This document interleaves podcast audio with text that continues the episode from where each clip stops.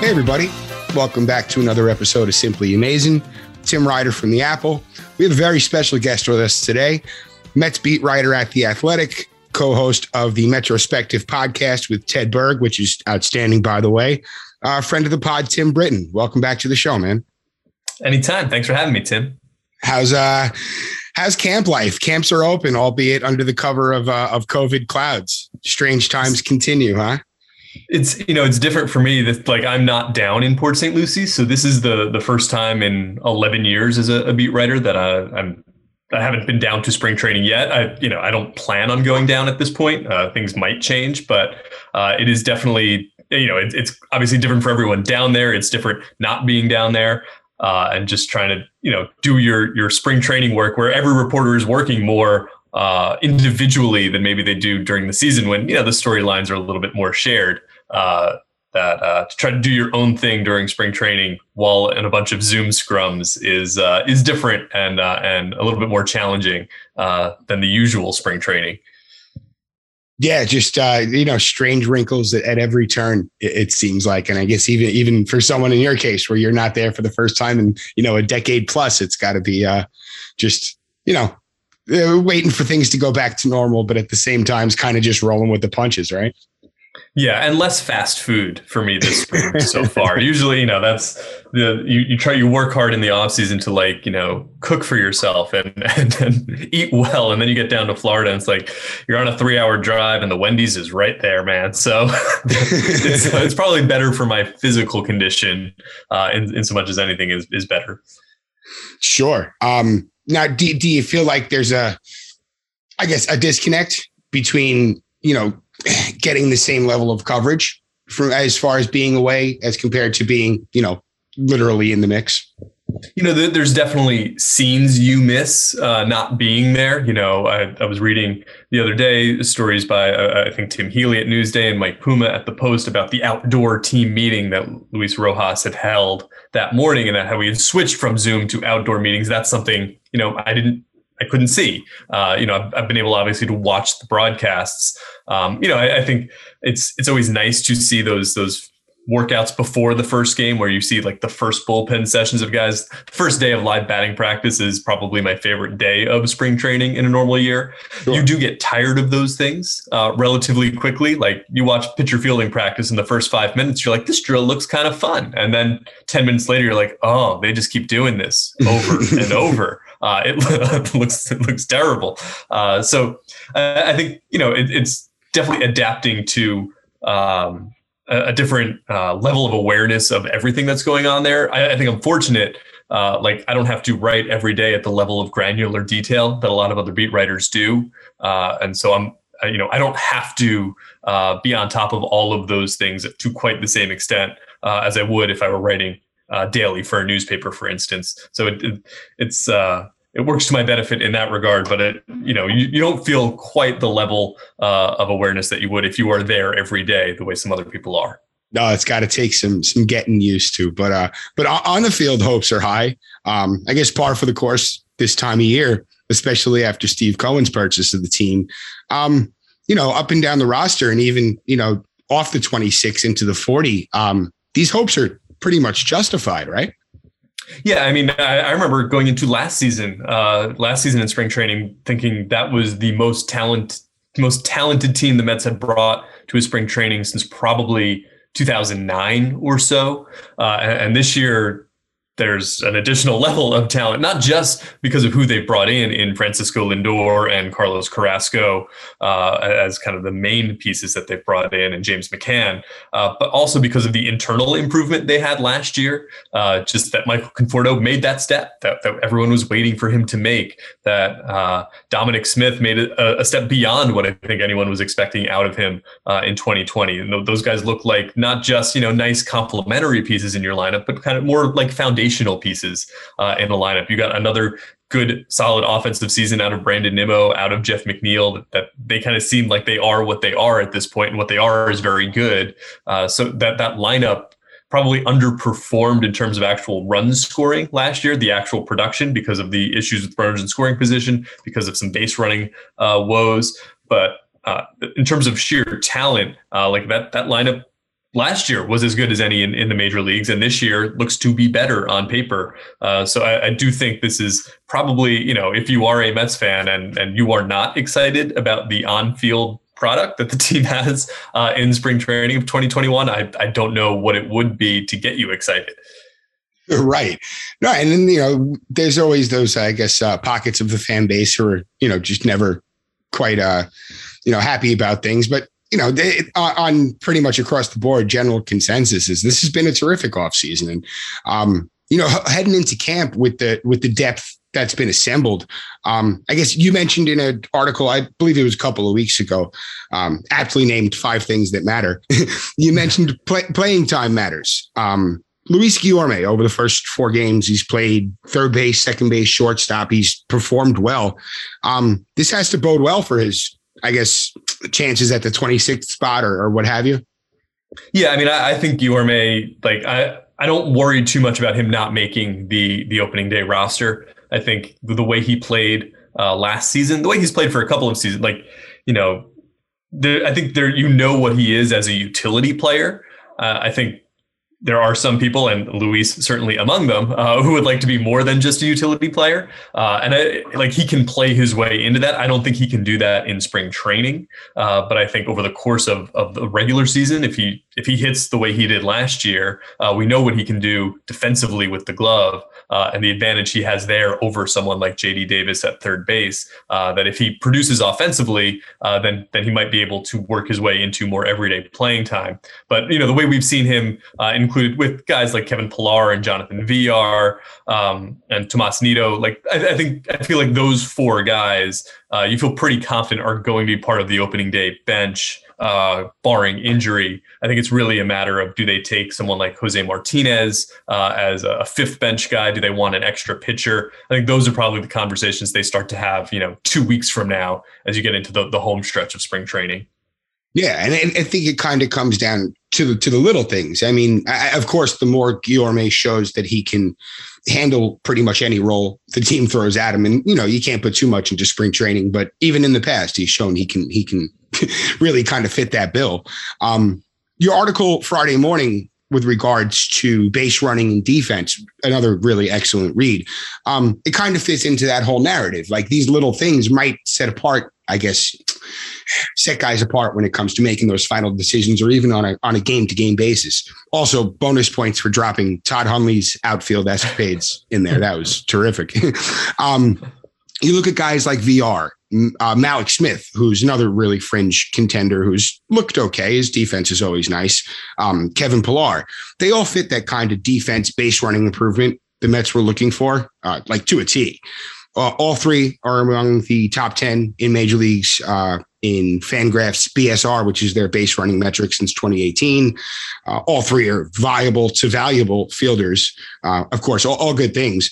You know, we've seen Brandon Nimmo um, make outs on the base pass this spring. The Mets have expressed confidence in Brandon Nimmo, and you know we've we heard a lot about that this week, and, and he's looking for the opportunity, or looking forward to the opportunity, I should say. But you know, could these little things shake out to a shift in time sharing with regards to center field or even around the infield with Villar's in Villar's case? Yeah, I think that's an interesting question to think about because, you know, in a vacuum, like you would say that uh, Kevin Pillar's base running ability does not make him better than Brandon Nimmo on a daily basis uh, right. because of just Nimmo's advantage uh, offensively as a, as a guy who gets on base at, at really a 400 clip over the last several years. Uh, but you, you you can make a case like given the composition of the team around.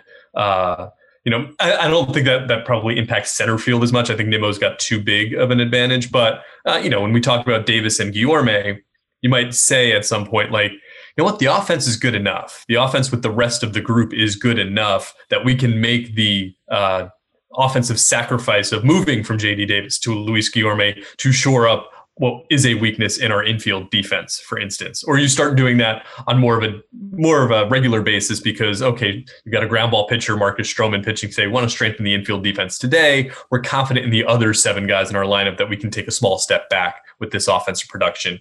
Uh, so I, I wonder if that plays into it. Just when you look at the entire roster, what's the best complement to the rest of the group in a, in a, in a lineup in a given day.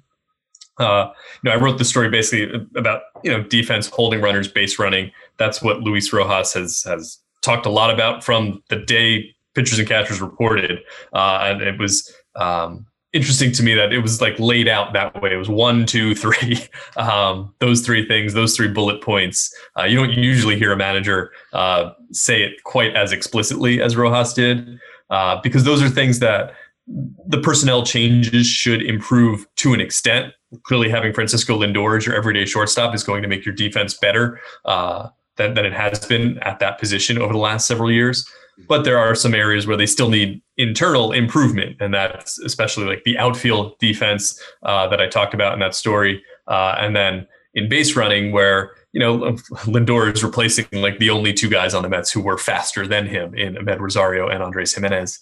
So. Uh, those are things that that aren't necessarily just going to automatically be better because of the changes you made, uh, and so I'm I'm interested in seeing you know, every team emphasizes that in spring training. Every team says we want to be aggressive on the base pass. Every team says we're working hard on holding runners. Uh, teams that that don't have huge issues with those things, the way the Mets did in 2020, the way the Mets have for several years, uh, say those things in spring training. I remember covering Jon Lester when he was like, "I'm really working on my pickoff move this year," and then he never threw to first base that season. Uh, so th- this is when you want to see like what does that work actually entail beyond saying I want to work on it uh, and then how can we carry it over into the season?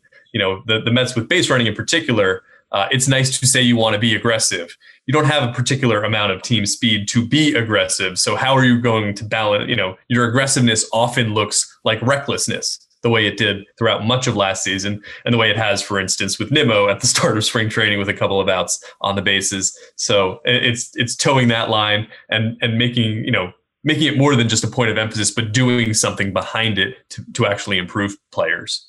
Yeah. And it, it's, it's kind of curious to see, I guess, you know, among the position players, among the, I guess, the points of, of emphasis this spring, um, they're very specific, you know, look, just focal points. You know, we have to improve here. We have to improve here. You turn in. This episode is brought to you by FanDuel. Football is back. And the best bet you can make is downloading the FanDuel Sportsbook app. It doesn't matter if you're new to gambling or an old pro, FanDuel has something for everyone. And as an official sports betting partner of the NFL, you know your bets are safe. There's also never been a better time to use FanDuel because right now you'll get up to $1,000 back if your first bet doesn't win. You can even turn a small wager into a big payday with a same game parlay bet. Just sign up with the promo code Spotify to place your first bet risk free on FanDuel Sportsbook. Download FanDuel today. 21 plus and present in Virginia. First online real money wager only. Refund issued as non-withdrawable site credit that expires in 14 days. Restrictions apply. See terms at sportsbook.fanduel.com. Gambling problem? Call 1-800-GAMBLER. The Fall Line is a true crime podcast covering the coldest cases in the southeastern United States and occasionally beyond. We focus on the missing persons, the unsolved murders, and the unidentified does that don't get media attention. Empathetic and intensively researched, The Fall Line will take you on deep dives into unsolved cases that you've never heard of and make you wonder why you haven't. Find us wherever you listen to podcasts. Look into like the bullpen, and it, you know you're just looking for guys to kind of produce to their career averages, to their potential, however you want to look at it. The Mets got encouraging news on Seth Lugo on Thursday that he's, I, I, guess you could say, on track. There's really no, I guess, set timetable for his return, but um, you know, other guys are going to have to step up. Uh, Stephen Tarpley, left-hander, he's, I think, I believe he was the first to get a second turn among the pitching staff on Friday. Um, you know, most likely a taxi squad type guy, but with Lugo out and Betances and Familia as you know remaining as question marks, you really can't, I guess, put too much uh, confidence in, in, them until they really show it. But um, guys like Tarpley, even Gsellman, who looked okay on Friday, you know, there's going to be opportunities for them to kind of sh- fill up those gaps, right? Yeah, I mean they've got. I, I think you're assuming at least an eight-man bullpen out of spring training, uh, and and maybe even nine, uh, because you can carry as many pitchers as you want. And we saw, you know, maybe they go 14 man pitching staff. Uh, so that creates opportunities at the you know the back end, of, the bottom end of that bullpen. Back end you know, is, is covered with Diaz and, and those guys. Uh, so you know in the past we've seen the, the Mets that core of relievers was like the entire group that they traded for in 2017. Uh, you know uh, the Jacob Rhames um, and that group of relievers that just didn't pan out necessarily uh, that we saw them kind of give up on by the end of last season. A bunch of those guys are elsewhere now. Drew Smith is really the only one that's left, and probably the one that that has performed the best at the major league level to this point, and is a guy who who you know could break camp with the team uh, as one of those relief options. And they've got guys who have options to go back and forth between the majors and minors. You know, Gsellman, for instance, has that that capability, uh, so that that makes him a bit more valuable in his flexibility the, the bullpen is so hard to predict in spring training because you can be like if you told me that Jacob Barnes is not in the Mets organization on April 15th, and if you told me that Jacob Barnes is throwing the eighth inning of a tie game on April 15th, both of those seem possible. uh, so that is just, you know, we, we've all seen major league teams where guys jumped with roles right out of spring training uh, and, and carried them for months at a time you know, what was it with Jim Henderson with the Mets? Like, where was he coming into that spring training? And he was like one of the key reliever for a long stretch of that season. I don't even remember what year that was. Oh, uh, you know, Pedro Beato, when he was a Rule Five pick, became uh, a more trustworthy reliever pretty quickly. Paul Sewald did that at times in 2017 and 2018. You know, early 2018, I don't think he gave up a run in April, uh, and he started pitching important seventh and eighth innings for you uh, pretty early that season. So the the roles are really malleable in the bullpen. Uh, it changes over time. You know, I think Diaz is is going to be the closer, and we'll see how creative Rojas uses him. He said he wants to be creative. That's another thing managers say a lot in spring, and then it gets difficult to actually implement once the season starts. Uh, you have Trevor May as probably your chief setup man with Lugo out, uh, and then you've got opportunity not just for for the the guys to make the opening day roster, but for someone to claim like that regular seventh inning role, whether that is given to Betances or Familia at the start of the season, and then you try to work through and see if if Miguel Castro steps up, if Gsellman steps up, if Drew Smith looks good. Like there's going to be, like you said, that opportunity not just to be on the roster, but to to pitch some pretty important innings pretty early in the year.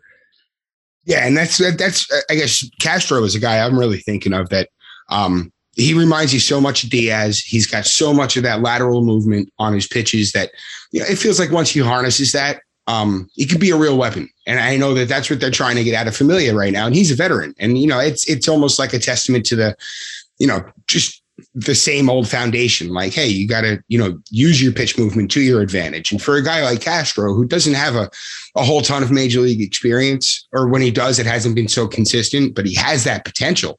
Um, yeah, yeah, it, you know, it, I guess like we're both saying, it gives everyone the opportunity to kind of jump in. And by the way, Jim Henderson was 2016. It's all a blur, but I, had to look it up. It's there. It's 2016. I, I would have, man, I would have said 14. That's that seemed longer ago. That, that did not seem does, like a team that that I didn't think that was a team that he that was happening on a team that made the playoffs. So. oh, made the playoffs. I, I, still, I, I still, I don't want to get too off off tangent here, but I, the the whole idea of the one game wild card play in it still bothers me, and that's not just because the Mets lose, but after 162 for it to come down to one, oh, it just feels wrong. Yeah, I've, I've hated that since they brought it in. I, I think it should be at least at least a little two game thing where the team that was behind in the standings has to win twice because you feel you know obviously as a, a, Mets fan you feel it for 2016 like you have to it's a one game playoff and you've got to go against Madison Bumgarner. But uh, I always feel bad for the Pirates fans because they had you know you had Bumgarner in 2014 you had Jake Arrieta in the midst of like that ridiculous run in 2015 uh, it doesn't matter how good your team is if that's the guy you're going up against. Like the 72 Phillies who who lost 100 games are not the team you want to see in a one game playoff because they got Steve Carlton there, you know? Uh, right. So that's what I, I don't like about. I'm, I'm totally with you there. Oh, that's a good example. 100 lost team, but you still got to face like a, you know, like you said, a Steve Carlton or a, who knows, a, a Roy Halladay during the, you know, the Blue Jays down years, whatever you want to put on it. That's a, that's a good one. I like that. Um, all right, this week, I guess we both spoke a little bit about it. Um, I guess about the, I guess you can call it hypocrisy um, the Mets, you know, doing a great thing, attempting to improve their organizational hiring practices in the wake of the harassment, exact, uh, excuse me, harassment accusations against uh, Jared Porter, Mickey Callaway, um, hitting instructor Ryan Ellis, and even just reading that off my list, that's a lot of Mets. But and at the same time, openly pursuing a, a, Trevor Bauer, who you know, of course, it's another form of harassment altogether, but he has his own issues in that department. I guess I, found it a bit counterproductive, contradicting, what have you. The progress is good, but what message does this send to concerned parties? Yeah, I, I think it, well, it's important to distinguish between the magnitude of what uh, Jared Porter did, Mickey Callaway, Ryan Ellis, and what Trevor Bauer engages in on social media. It's it's a, it's a different level. Of course, but, yeah. Um, you know, I, I think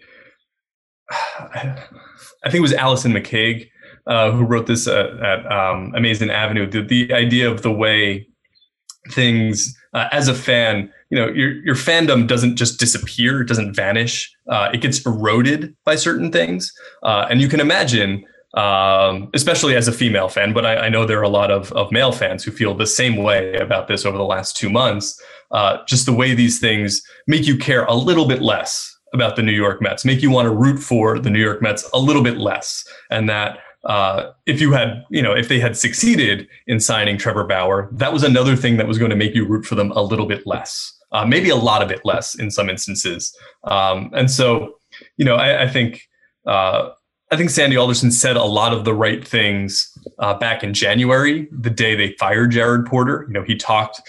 Uh, he, he, there was this um, look of introspection when he was on a Zoom call. You know, in, in so much as you can tell on a Zoom, uh, mm-hmm. he talked about the importance of integrity and moral courage. Uh, and so that's why it was disappointing to me to see the organization uh, turn around uh, and pursue Bauer as aggressively as they did. Um, you know, it, it's not just that this was a guy they were willing to bring in on kind of a, a, conditional basis. This was a guy they offered the highest salary in the history of the sport for a single season to. Uh, and you know, I don't think that was, you know, I think Alderson was right on Monday when he said we weren't naive that this guy was going to change because he's 30 years old and, and he was just rewarded with the highest salary uh, for a single season in the history of the sport. So there's really little incentive for him to change. Uh, but that just indicates how how okay the Mets were with how he'd behaved in the past uh, and how he was likely to continue to behave uh, in a way that would turn off, you know, Alderson talks about baseball as an entertainment business, uh, as an entertainment product, and this was a way that was going to turn off consumers of your specific team's entertainment. Uh, so I thought, just you know, it, you could make the business entertainment argument that bringing Trevor Bauer was not wise, uh, and I, I think you know when you think about what fandom is it's you don't want to have to root for people like that or there are plenty of people who do root for your team who don't want to root for people like that uh, and uh, that's kind of like the worst position to be in as a fan. I remember I'm a New York Giants fan, and going the last Giants game I went to, uh, whew, I think this was 2016. Uh, they beat the Saints in Week Two, and Josh Brown was the hero. He was the guy who kicked the game-winning field goal, and this was while uh, you know Josh Brown had been uh, credibly accused of domestic violence, and the Giants stood by him.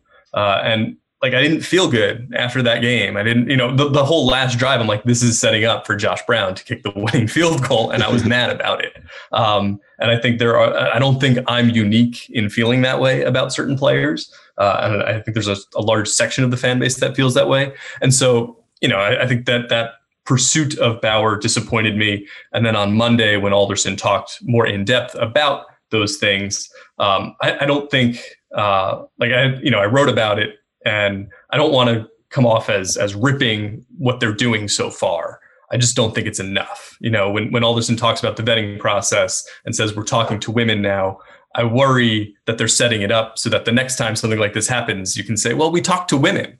You know, what else could we have done? There is more you can do. Uh, we know there's more you can do right now, and I want to hear them lay that out uh, more specifically, uh, and and to think, you know, to uh, show a little bit more of that introspection that I felt we saw in January that I didn't think we saw as much this past week.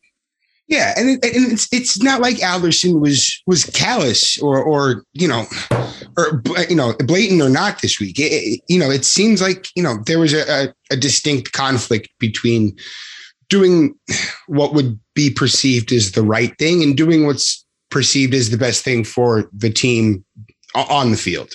And sure, there's a lot of merit to that discussion, and I'm I wouldn't want to have been at that table or in that boardroom having to discuss those those merits. That had to be a tough decision but you know clearly they went the decision they went. Um you know from a fan standpoint sure it's it's disappointing. It's the same disappointing feeling that you know when the Mets brought back Jose Reyes of course not on the same level but um you know knowing that these are the facts and kind of doing it anyway it's just uh, it's it's a punch in the gut to certain factions of the fan base and and and I just you know, personally, I don't feel that that should be ignored. And to an extent, you could tell that it wasn't because Sandy felt the need to kind of explain the situation. But you know, it, in the same regards, it's it, it's it's contradicting. And uh, again, it shouldn't discredit the steps they've taken to to make the New York Mets a, a safer place for people to work, or, or, or what have you. Even on a broader sense, Major League Baseball finally bringing this into the spotlight. By the way, Christina Montana, I got to pay the bills real quick. Christina Montana from the Apple wrote a terrific article on women in baseball, women in sports in general. Friday morning at the Apple. Everybody check that out. It's just terrific. It's 1500 words of absolutely heartfelt, great stuff. Anyway, back to what we are saying. It makes certain factions of the fan base feel unheard. And and that's really not what being a fan is about. And um, yeah, just you know, progress. I think we could all look and say, what we need here is, is progress. And from what we saw in January, steps are being taken, and even what we've seen recently, and Sandy's other comments on uh, uh, this week regarding um, the hiring practices, like that's those are all really really good things. But um, yeah, personally, I wouldn't have if it was my money, I wouldn't have been throwing it at Trevor Bauer. But that's another discussion for another day. Uh, Tim, what do you got cooking on your end through the uh, through the end of camp? Kind of just taking it in and, and analyzing. Yeah, you know, I've got some some more story ideas that uh, you know. I actually, you know, we're recording this on Friday, the off day. I'm uh, I'm got to sit down and kind of recalibrate now. I've, I've written kind of the early spring training stories, and now it's a, a matter of figuring out what to cover the rest of the way. What what bigger stories I want to try to tell, and you know, staying on top of obviously the day to day operations down there, uh, and and figuring out what what matters and what doesn't. The, the, eternal spring training struggle is is figuring out what matters and what doesn't uh, at this point in the year. So that'll be. Uh, I'll spend some time today and, and over the weekend trying to figure that out and maybe trying to, to figure out how to watch Jacob DeGrom pitch on Saturday night. Not sure if I'm going to be able to, to do that, but we'll see. gotta gotta wait for Google Maps to go live. um, and uh, just I guess personal call. Do you think one or both uh, Francisco Lindor or Michael Conforto are locked up before opening day? I know it's a big uh, question. I don't want you to take too big of a leap, but do you I think will, signs I, are pointing that way? If you let me extend the time frame just a little, because I don't think it necessarily has to be done opening day. I think we see a lot of these get announced the first like t- 10 days or two weeks of the season. So mm. if you hmm. extend it out to like April 15th or so, tax day, uh, I would I would ex- I would be surprised if they didn't well, surprise. I would I would say that it's better than 50-50 chance that Lindor is extended by that point. Um, I think it's probably a little bit less than 50-50 that Conforto is, uh, but I don't think it's zero. Uh, I don't think it's zero that they extend both. Um, so I, I, I, would give you decent odds on a Lindor extension happening between you know in the next 40 days or so. Probably not much sooner than 40 days. Like it, it it's not going to happen this week. It's probably not going to happen in the next two weeks. It's, it's going to be right around opening day if, if and when it does happen. But I, I, I think there's a, a legitimate shot of that happening. Yeah, I think that's fair to assume. And and you know, Mets fans are just kind of clamoring for it at this point. You know, it's it's a big step forward. It, you know, to to say the least. Yeah, I mean, you you make that trade uh, to in order to to have that guy long term. I know there's a lot of good shortstops who are going to be available this offseason, uh, but if if you preferred any of them uh, over Lindor, you would not have traded for Lindor. So I think uh, you you made that trade with the with the idea in mind that you were going to sign Francisco Lindor for the next decade to be your shortstop. So that, that's kind of what I think will eventually happen. Yeah, yeah, you have to, you have to assume, and uh, yeah, I think I think that we hit all our bases, man. Tim, I can't thank you enough for coming on. This has been really fun. Oh, anytime. Thanks for having me. All right, man. Everybody check out Tim over at The Athletic on Twitter. You subscribe to The Athletic, by the way. It's the best money you'll ever spend. Um, and uh, and yeah, but you know, we'll be back on Monday with a brand new episode. Tell you what happened with Jacob DeGrom. All right, everybody, let's go Mets. We'll see you next time.